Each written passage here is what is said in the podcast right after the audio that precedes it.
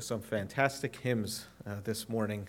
A real blessing uh, to be able to sing together and to continue uh, looking at God's Word. I just, I was just, you know, worshiping um, with you, sitting and listening, and I just so appreciate um, both, all three of those men, uh, Chris and Dean and Andrew, and they just point us to God's word and remind us of the truth and, and exalt our hearts. And, and it's just such a, such a blessing to be hearing God's word um, rightly explained. And so I hope uh, you uh, were blessed by that as well.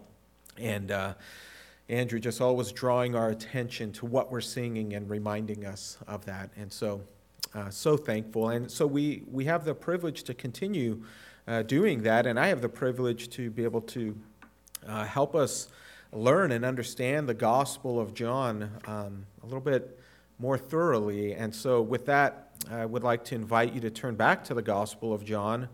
Uh, we're reading through the Gospel um, as a church publicly, but we're also now beginning to teach through this Gospel. And so, turn to the first chapter of John, uh, and we will read verses 1 to 18, and then ask the Lord to bless our study.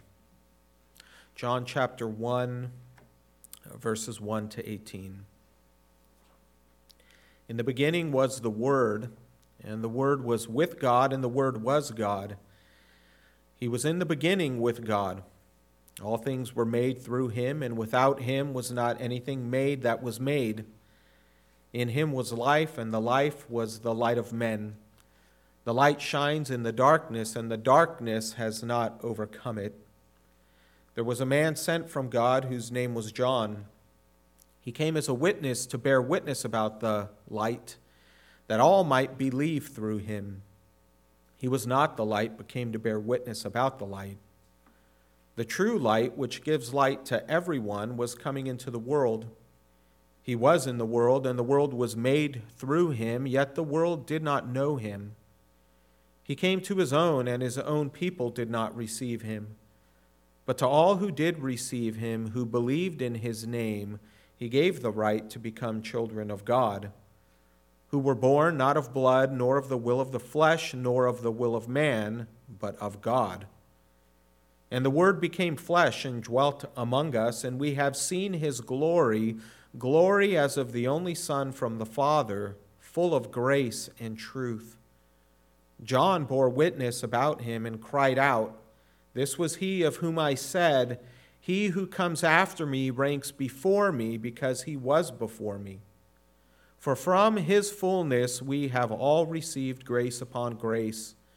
For the law was given through Moses, grace and truth came through Jesus Christ. No one has ever seen God, the only God who is at the Father's side he has made him known. Amen. Let's pray. Father, we thank you for uh, this word that we have read. We thank you for the testimony that John has given us regarding the Lord Jesus Christ. And now, as we seek to look at this prologue and the introduction of this gospel, we pray, O oh God, that you would bless us in a rich way by helping us to set our minds on the Lord Jesus Christ, to think upon him deeply, and to ponder in amazement that the second person of the Trinity, that the Word would be made flesh and dwell among us. We thank you for that and ask for your blessing on your Word. In Christ's name, amen. So we're really turning our attention here um, to the verses that we just read this morning, uh, but we're specifically, uh, initially, I wanted to go through all 18 verses, but uh, I just found so much there in verses 1 to 5 that, um, that was just such a, a blessing to reflect on. And so we're, we're going to just look at verses 1 to 5. And and also, as I'll mention a little bit later, for good reason, because I think that these verses, these first five verses specifically is really given to us by John as a way to um, interpret all of what he is going to say in the Gospel of John. Uh, it's really supposed to be a unit, though, verses 1 to 18, uh, because it's the prologue to John's Gospel. And so, um, what, is, what is fascinating about how John opens his Gospel is he's going to open it and you'll notice, and we'll talk about this in a moment, where he says, In the beginning was the Word. And as we'll see, that's going to take us back to Genesis. But when you look at the other Gospels, all of the other Gospels begin with reflecting on the ministry of Jesus, but they, they begin with reflecting on his, you might say, his earthly lineage or his birth or, um, or with John the Baptist. And, and they begin by laying out the Gospel by tracing that history of Jesus from the beginning of his earthly ministry, whether it's birth or John the Baptist. But John, in one sense, he writes this gospel much later than the other gospels. So, John, as we said last week, was older when he wrote this gospel, and he had probably read Matthew, Mark, and Luke. He had, probably at some point read those gospels and I think his disciples, uh, or those that he was discipling as, G, as John is ministering in different churches and, and pastoring, I, I would just imagine that it may be that some came up to this, this saint who'd been walking with the Lord faithfully for many years, and, and they may have even encouraged him and said, John, you know, we know that you're the disciple that, that Jesus loved, that, that you were uniquely, in a way, close with Jesus, and why don't you write why don't you tell us about Jesus? Why don't you give us some understanding about who Jesus was? And that's totally an assumption, but I could see that happening. I could see the church talking, and, and then I could see the Spirit leading John to write down. And so as John sits down and to write from his memory and his experience as a Christian to communicate to us by the Spirit what and who Jesus is and what he did it's interesting that John doesn't begin with the birth of Jesus or with John the Baptist, but he actually says, Let me tell you something about Jesus. We're going to go way back. We're going to go back and look at Jesus from eternity past. Because we're going to see that Jesus is is, and the other gospel writers understood that Jesus is God incarnate as well. They communicated it in a different way, but John is going to go back and he's going to say, they began there, but I want to begin here. And that's where we're going to begin in verses 1 to 5. Um, and, and really, um, we could spend many, many, many weeks on verses 1 to 18. Like we, we could, and some people have spent many weeks. But like I said, verses 1 to 18 is given to us by John as a prologue to his gospel. And so if we spent all of these weeks expositing verses 1 to 18, uh, we would basically be explaining the entirety of the Gospel of John, right? Because what John does in verses 1 to 18 is he tells us all of these main themes and truths in these verses that later on he is actually going to unpack for us. And so we don't want to just stay here. We want to let John exposit these verses for us as we read them. And so we're only going to spend this week in verses 1 to 5, and I'm going to try and put 6 to 18 together next week. But you can see this as you draw some parallels with what we read here in the prologue. So, for instance, and, and this comes from D.A. Carson's commentary on the Gospel of John, which is really good, and this helped me. He says, You'll see in, verses, in chapter 1, verses 1 to 2, which we'll look at this morning, the pre-existence of the Logos or the Son. And then that'll be addressed in chapter 17, verse 5. You also see it stated here in verse 4 of chapter 1 In him was life, And then you will see that talked about in chapter 5.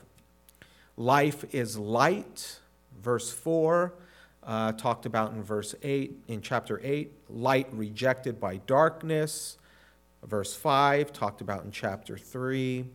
Uh, not quenched by it, however, the light not quenched by it, verse 5, talked about in chapter 12 uh, and so on. Light coming into the world, Christ not received by his own, being born to God and not of flesh, uh, seeing his glory, the glory of the one and only Son, truth in Jesus Christ. No one has seen God except the one who comes from God's side. All of those things are talked about in the prologue and also later in the gospel. So there's a lot of things we could talk about in the prologue. Um, but we're just going to look at verses 1 to 5 this morning. So, this prologue really breaks down into three sections, okay, in my mind. Um, and we're going through the first section, which I've entitled verses 1 to 5, The Word Before the World. The Word Before the World. Uh, 6 to 13 is The World Responds to the Word. And then 14 to 18, the word revealed to the world. Okay? So the word before the world is what we're looking at this morning. And really, this prologue is going to highlight for us how the Word, the Son of God, who was with God in the beginning, indeed before the beginning, because he is God, how he was sent into the world to become the Jesus of history. God incarnate dwelt among us so that the glory and grace of God might be uniquely and perfectly displayed. And certain people and not others, by believing in the Son of God, become children of God. That's what the prologue is about. So we begin then in verses 1 to 5. John's telling us about Jesus, the Word before the world. He begins um, to explain three things about the word here in these first five verses, and in, these, in this first verse, actually.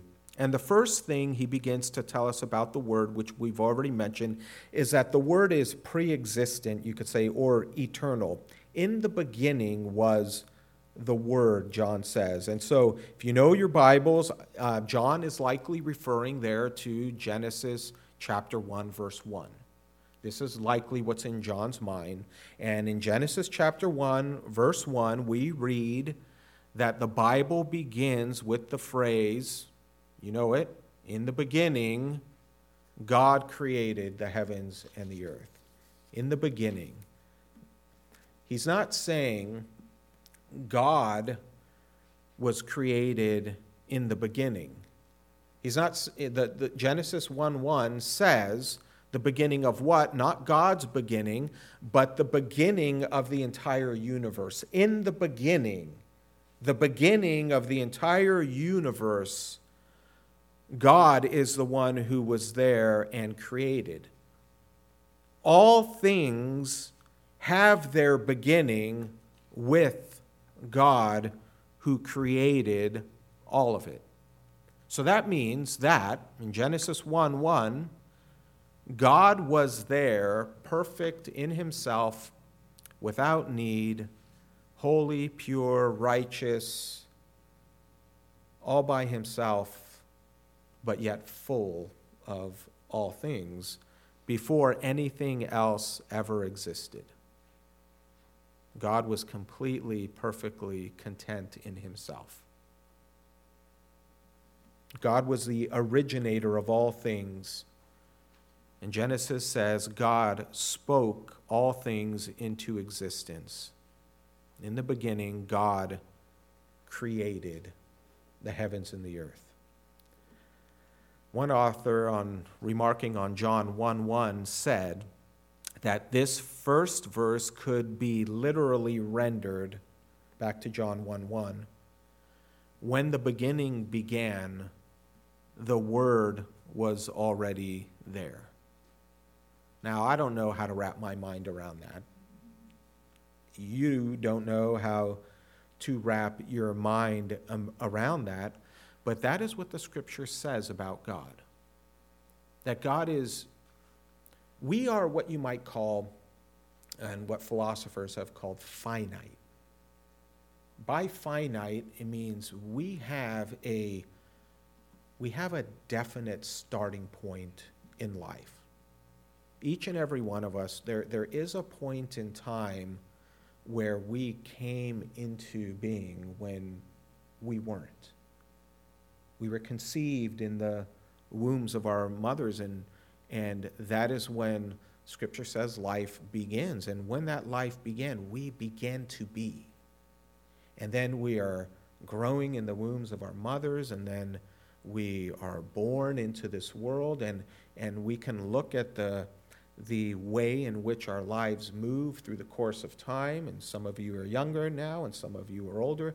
And we all can know, and we don't necessarily know the day of our conception, but we know internally that we had a time in which we were not, and then we became, which is what finite is. That's who we are. And to understand and for finite people like us to think about God and to realize specifically about the Word here that John is talking about, that the Word, who, who is, as we'll see, the Lord Jesus Christ, he had no beginning. In the beginning was the Word, meaning it was already there. The Word has always been from eternity past. And that for finite creatures to think about an infinite being, it's hard to wrap our minds around, but that's what John is telling us about Jesus. And so he doesn't only refer to Genesis 1 1, though. John is also alluding to the Old Testament, which he's going to do all through this gospel, by his use of the word, of the term, the Word. So, in the beginning takes us back to Genesis 1 1. It talks about the eternality of God. But I think John also has in mind the use, as he says, was the Word. What does he mean by the Word? And so, this brings out not only do we see the eternality of the Word, but the second point that we see is that the, there's a personal element to the, to the Word. And, and I think this is conveyed in his choice of using the word, this personality, this personal element of the word. And the reason I say that is when, okay, if you look at the Greek word for word, that word is in Greek logos, okay? And it has a lot of different connotations in the first century um, with Greek philosophy. If you were to look and read Plato, and I remember reading Plato in my undergrad studies at Fresno State, uh, Plato's Republic, when, when he talked about the word or the logos, he was talking about some abstract idea which the physical world represents or is a copy of. This would be what he called his theory of, of forms. So, ultimate reality exists in the theory of forms and not in the physical world. So, this is one sense in which people in these times, when they heard the word, this is, or logos, this might be in their mind um, from Plato. The Stoics were those that basically took logos, uh, which could also mean reason, and they thought of it as a, a reference to a rational principle, or, like I said, reason. And for a Stoic, everything exists and is governed by reason or logic. Okay? So you have theory of forms, and you have Stoics, where everything is just reason or logic, and your job in life is to just come in line with reason and logic, a very Stoic and a firm outlook on life. And then, just in a general usage, logos in everyday language refers to inner thought or reason, outward expressions of speech or a message. And so I think as John is writing his gospel, he's talking about the word because what he wants to show by the word for those that are Greek or Hellenistic Jews, he, he wants to say something about the word that's going to change the way that they understand it as it relates to Jesus. He, he, he's not presenting it to them so that they think about Jesus in their philosophical terms, but he's saying, let me pick a word for you, the word, and let me, for you Jews, I'm going to put this forth for you about Jesus so that you understand something about him. And also for you Greeks or you Hellenistic Jews, I'm going to take this word and the way that you use it and view it, and I'm going to, I'm going to pack it in here with who Jesus is. Okay? Um, because, and he's doing this because there's also an Old Testament background to the use of the word that I think is the most important point for John. So, when you look at the word, in the beginning was the word pre existent, um, you also see these truths about the word in the Old Testament. Okay? So if you were just reading the Old Testament now, as John did, this is something the Old Testament tells us about the Word. In Genesis 1 3, we know that the Word is used in the Old Testament to refer to God's powerful connection to creation. So, Psalm 33, verse 6 By the word of the Lord the heavens were made, and by the breath of his mouth all their hosts. When you read about the word in the Old Testament, you also see it is used in reference to God's revelation. So, this is the word in reference to God's creation, the word in reference to God's revelation. Jeremiah 1 4. And these also come from D.A. Carson, by the way. Jeremiah 1 4 says, Now the word of the Lord came to me, saying, Isaiah 9 8, The Lord has sent a word against Jacob, and it will fall on Israel. Ezekiel 33 7, so you, Son of Man, I have made a watchman for the house of Israel. Whenever you hear a word from my mouth, you shall give them warning. And then you also see word used in reference to God's deliverance as well. Psalm 107, verse 20 He sent out his word and healed them and delivered them from their destruction. Isaiah 55 11, so shall my word be that goes out from my mouth. It shall not return to me empty, but it shall accomplish that which I purpose and shall succeed in the thing for which I sent it. So, what is the point of all of that? John is looking at the Old Testament, he's looking at the Greeks, he's looking at philosophy. He picks this word, word. That's hard to say. That's why I'm having trouble. The term word, not the word word, picks the term word for the Greeks, but also for the Jews. And he's saying, when you look at the Old Testament and you see that phrase used, the word, you see that it has a reference to God's creation, God's revelation, God's deliverance. And one of the things you'll notice about all of these references that I read, and many more, is that one of the unique characteristics of that term in the Old Testament is the personified nature which the word takes on. Okay? In other words, the word in the Old Testament of the Lord is equated with God Himself. His word creates, it creates, it does the action. Does that make sense? His word reveals truth. His word judges and warns. His word delivers and heals.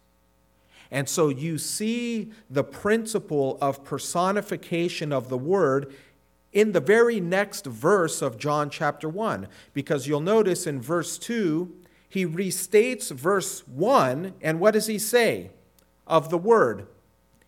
He was in the beginning. So John knows that when he's talking about the Word, and he's talking about the history of the Word in the Old Testament and all of those passages that personify the Word, he then says to them, and he gives it a masculine pronoun that says, He was in the beginning with God. So the Word is personified here. And in the fact that the use of the phrase, it's also personified in that the use of the phrase, and the Word was with God. With God is a relational reference, right? So that implies that when he's talking about the Word, in the beginning was the Word, and the Word was with God, that there is a distinguishable persons with a personal relationship. Distinct persons, but together, the second person of the Trinity, together with the first person of the Trinity, the Son with the Father, the Word with the Father in a personal relationship. That's what the Word, that's why John says, In the beginning was the Word, pre existent, and the Word was with God, relational. There, there's a relationship there. And that leads us to the third thing he says about the Word it's pre existent, it's personal, um, but the Word is also itself, then, John says, divine. This Word, John says, in the beginning was the Word, and the Word was with God, and John says the Word was God. The Word is one and the same as God. So, some, such as Jehovah's Witnesses, and then I was reading a William Barclay commentary, they'll try to insert the article. We're going to go into a little nerdy grammar here, okay? It's important, though because you might have a Jehovah's Witness or other false teacher come and try to tell you this about John 1. But what they'll try to do is they'll try to insert this article, the article, indefinite article A before God in this verse, implying that what John is saying is that the word simply had divine qualities or maybe uh, is a heavenly being, but that he's not fully divine. So they would say, In the beginning was the Word, and the Word was with God. And then they'll say, And the Word was, and you've probably heard this before, a God. And they'll insert the letter A in there, which totally changes what John is saying.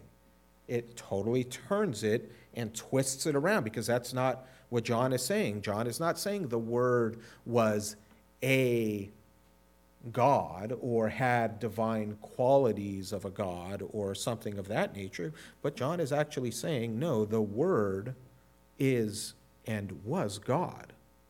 And so the reason that they do that and their justification for it, which really isn't any justification, is that they, they point out that the definite article the in, in the Greek does not occur before God.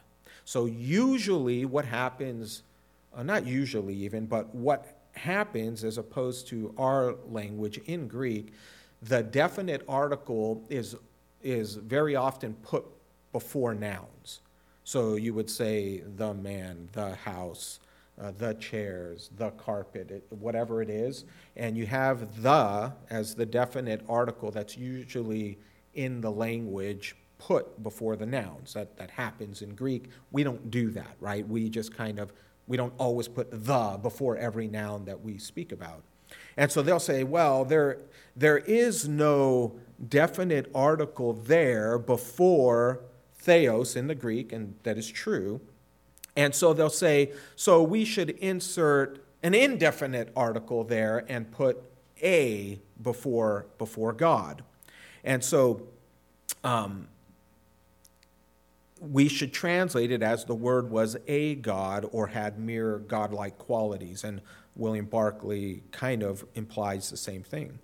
However, the reality is, is that no, and this is true, you can look at any Greek, anyone that's reputable or recognized Greek scholar anywhere has recognized that such a translation is completely in, invalid. And the reason for that is because in your first year of Greek grammar that you would go through, it is totally, it's common knowledge that this phrase, as John constructs it in Greek, is really following a regular rule of Greek grammar. And it basically is the absence of the definite article the in that verse. Really simply indicates that the noun, in this case, God, is the predicate rather than the subject of the sentence, right? If you know in your English language, there in if you have a clause for it to be a complete clause you have to have a predicate and you have to have a subject right? Um, the the dropping of that um, definite article is simply saying that it is the predicate it is the completion of john's complete thought not the subject. The subject that we have been reading about in verse 1 is what? The word the word has been the definite subject the entire time. And so when he comes to say the word was with God, and then he says, and the word was God, the word is the subject. And by dropping off, not, by not saying the word was the God, right, dropping off that the, he's just saying God is the predicate here. That, that's what he's, what he's doing. And the rule in your Greek grammars is Colwell's rule. And it says this. We'll get through the grammar here. It says this A predicate nominative which precedes the verb, that means comes before, cannot be translated as an indefinite or qualitative noun solely because of the absence of the article. Okay? He's saying you, you can't do that.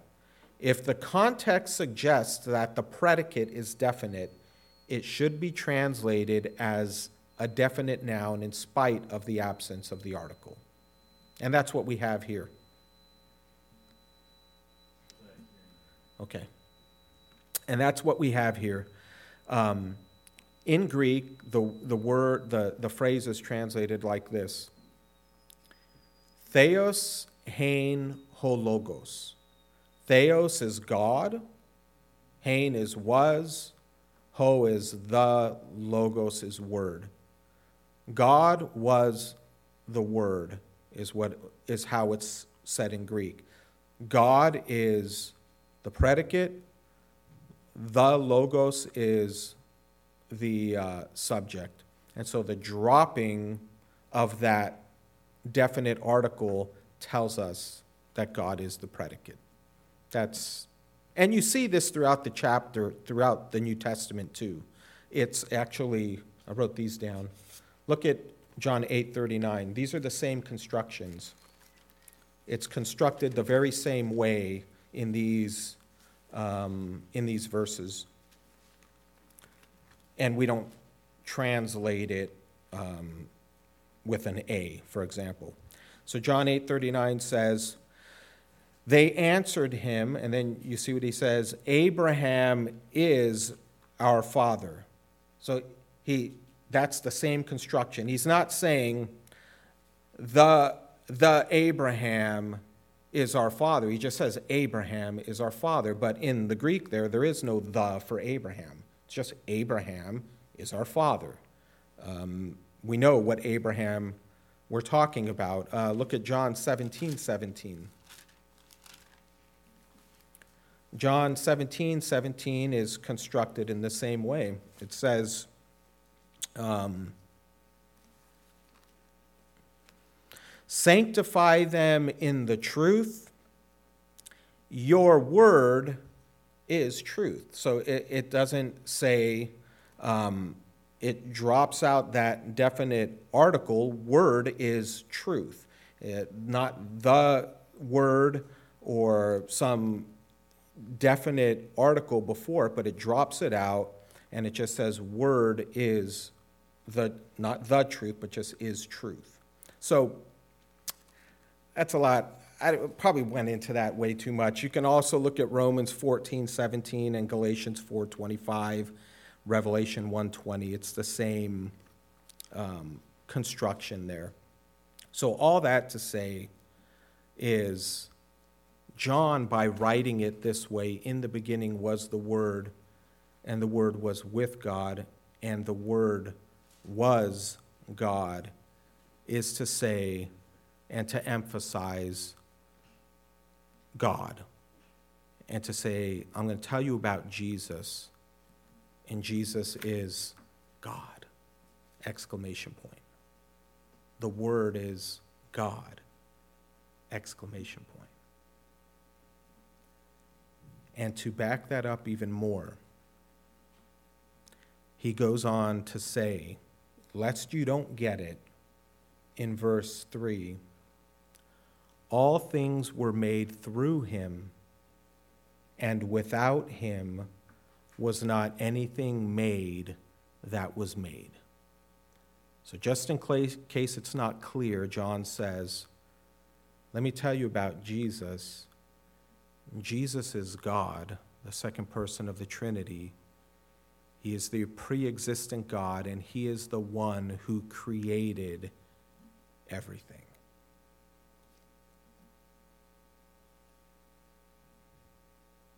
This is who he wants to tell, us, tell you about.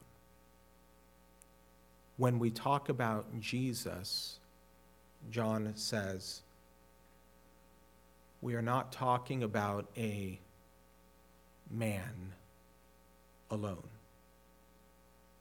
We are not talking about a Jesus of history past, like in the way we would talk about Muhammad or Buddha or Joseph Smith or the Pope of a bygone age. We're not talking about Gandhi and any other kind of past historical figure that you can think of that is buried in their tomb right now. When we talk about Jesus, John is saying, What I'm going to tell you about Jesus is you have to understand that we are talking about God incarnate. And we are talking about the eternal God who made and spoke everything into existence. And that has consequences for how you respond to Jesus, doesn't it? Think about it this way, and this is how I sometimes will evangelize and share the gospel with, with people because they'll always say you are being judgmental or who do you think you are? or why do you you know think you have the truth etc as they reject the gospel. And maybe john had heard that. And i always kind of try to share with them that this is not i am not saying what i am saying because of my wisdom or understanding. This is not my message to you. This gospel is not something, when you share it with others, it's not something that you fabricated to give to people. But this is a message that God Himself is giving. This is a truth that God Himself conveys to the world. And this changes the whole way that you should hear what is being said to you. If God has spoken, and if God has given a message to his creatures whom he created, should it not behoove you, the creature, to listen and to respond? Does that make sense? This is God speaking. It's one thing if I say something, but if God says it, you need to pay attention and you need to believe. And that's what John is saying. I'm going to start my gospel about Jesus. I'm going to take you back to the beginning. In the beginning was the Word, the pre existent Word. in relationship with God the Father. And the pre existent Word was God Himself. He was in the beginning with God, and all things were made through Him. All things, that means, that were made in the category of made, were made through Jesus, and without Jesus was not anything made that was made. So if you have a category of made, a circle, think about, all things made are in this circle. Through Jesus, without Jesus, nothing that was made in this category of made ever came into being. Nothing was made without Jesus. The earth is not an uncountable number of years old. The earth is not infinite. The earth is finite. The world is finite. The universe is finite. Jesus made it all. And this is what the New Testament says over and over again in Colossians 1 16 to 17. Here's how Paul puts it For by him, that's Jesus, all things were created in heaven and on earth, visible and invisible whether thrones or dominions or rulers or authorities, all things were created through him and for him, and he is before all things, and in him all things hold together. Hebrews 1, verses 1 to 2. Long ago, at many times and in many ways, God spoke to our fathers by the prophets, but in these last days, he has spoken to us by his Son whom he appointed the heir of all things, through whom also he created the world. Revelation 3:14. And to the angel of the church in Laodicea write the words of the Amen, the faithful and true witness, the beginning of God's creation, that means originator or ruler of all creation. So the New Testament is clear that Jesus created everything. And so John goes on to say that in him was life. In Jesus is the self existing life of God, which imparted to all creation life.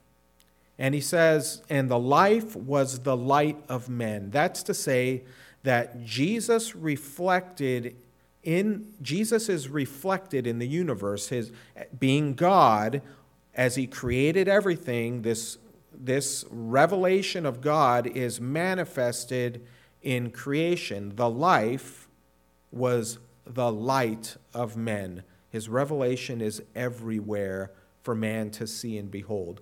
In uh, Romans 1:20 says, "For his invisible attributes, God's, namely his eternal power and divine nature, have been clearly perceived ever since the creation of the world in the things that have been made, so they are without excuse.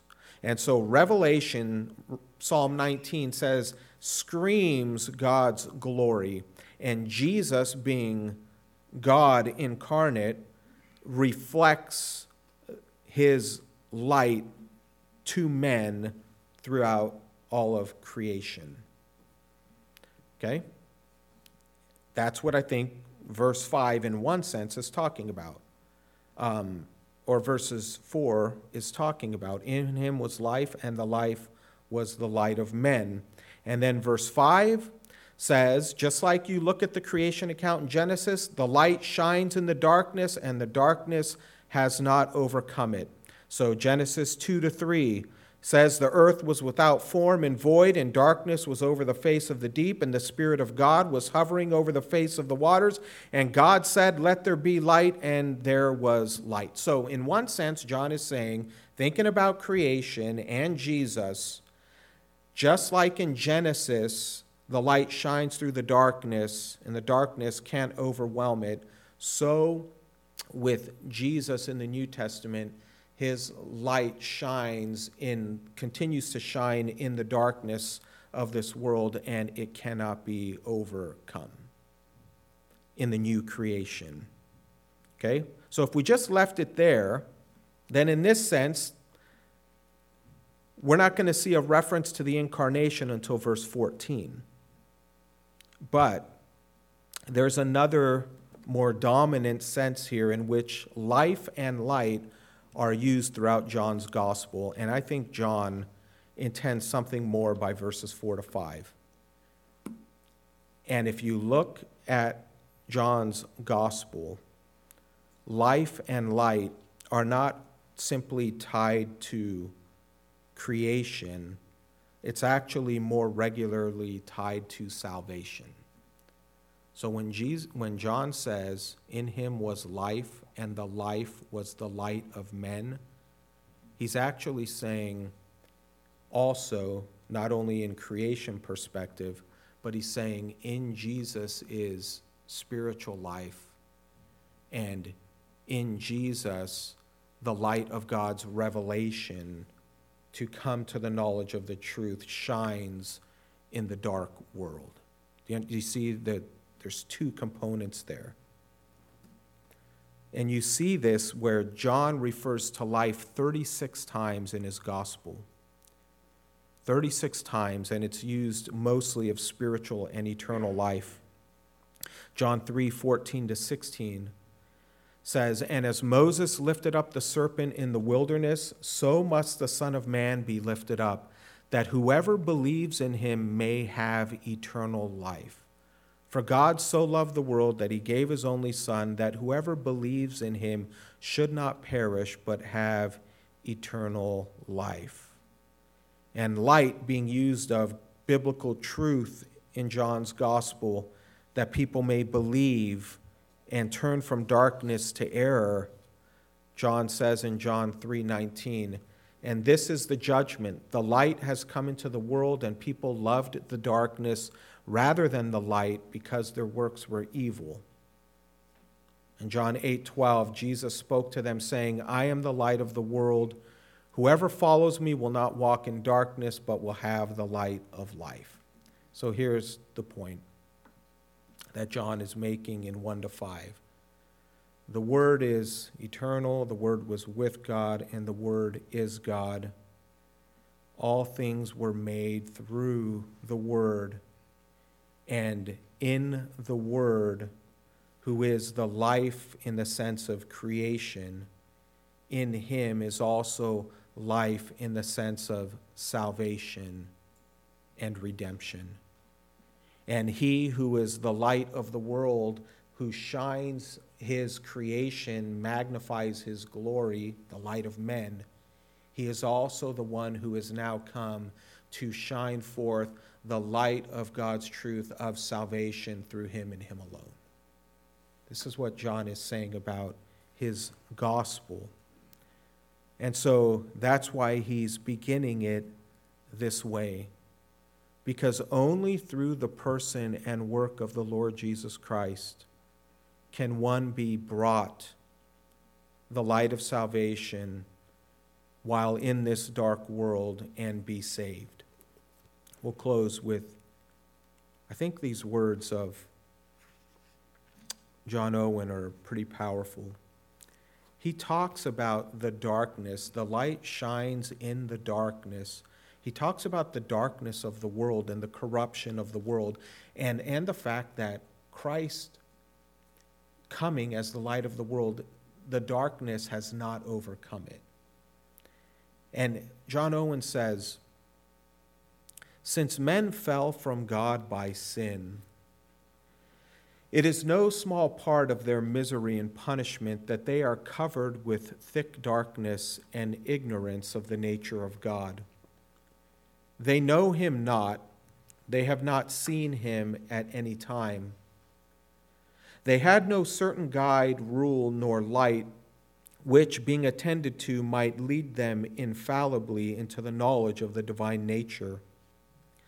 All they had of this kind was their own reasonings or imaginations, by which they commenced the great disputes of the world. But in them they waxed vain, and their foolish heart was darkened. They did at best but endeavor to feel after God as men do in the dark after what they cannot clearly discern.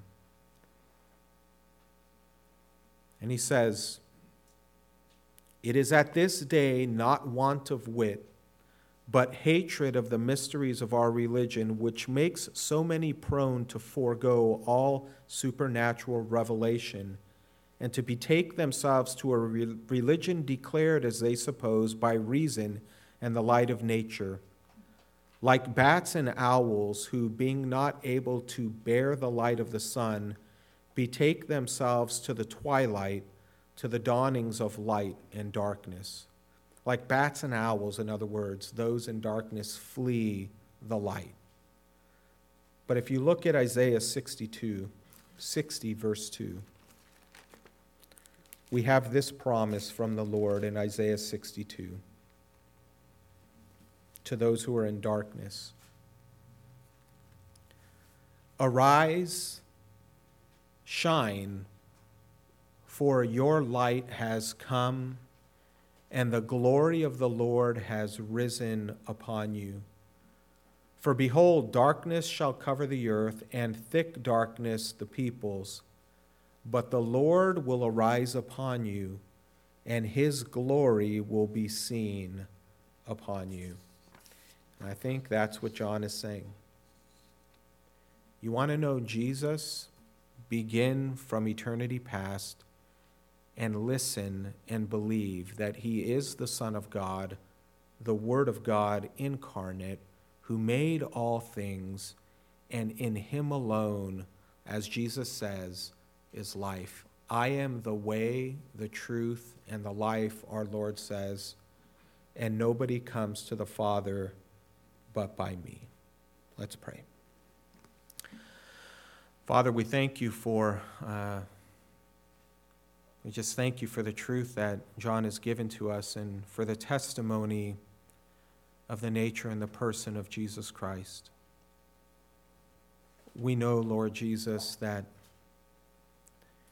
you created the heavens and the earth, you spoke them into existence. You were an agent in creation with the Father and with the Holy Spirit. And this world is just as much a result of your power and majesty as it is for the other persons of the Trinity. And we know, O oh God, that you are a triune God and yet you are one God.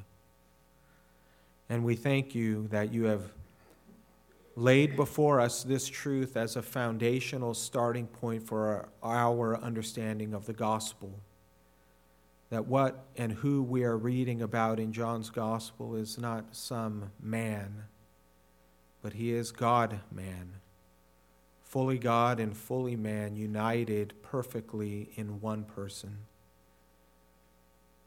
So help us, O oh God, now to embrace that and to cherish that truth and really to understand your gospel in light of it. Thank you, Lord Jesus, for coming to take our place on the cross and to die for our sin. Thank you for saving us and redeeming us, for loving us when we were even unlovable and enemies of you. Thank you for humbling yourself, Lord Jesus, even to the point of death on a cross, that you would not count equality with God a thing to be grasped, but you willingly laid it aside and took on flesh and did so to the point of death on a cross that we deserved. And thank you, O God, for raising our Lord from the dead so that we might know that we have life in him as well. All of these truths are laid out in this wonderful gospel, and we thank you for pointing us to Christ this morning by your word. We ask for your blessing on the remainder of our service. In Christ's name, amen.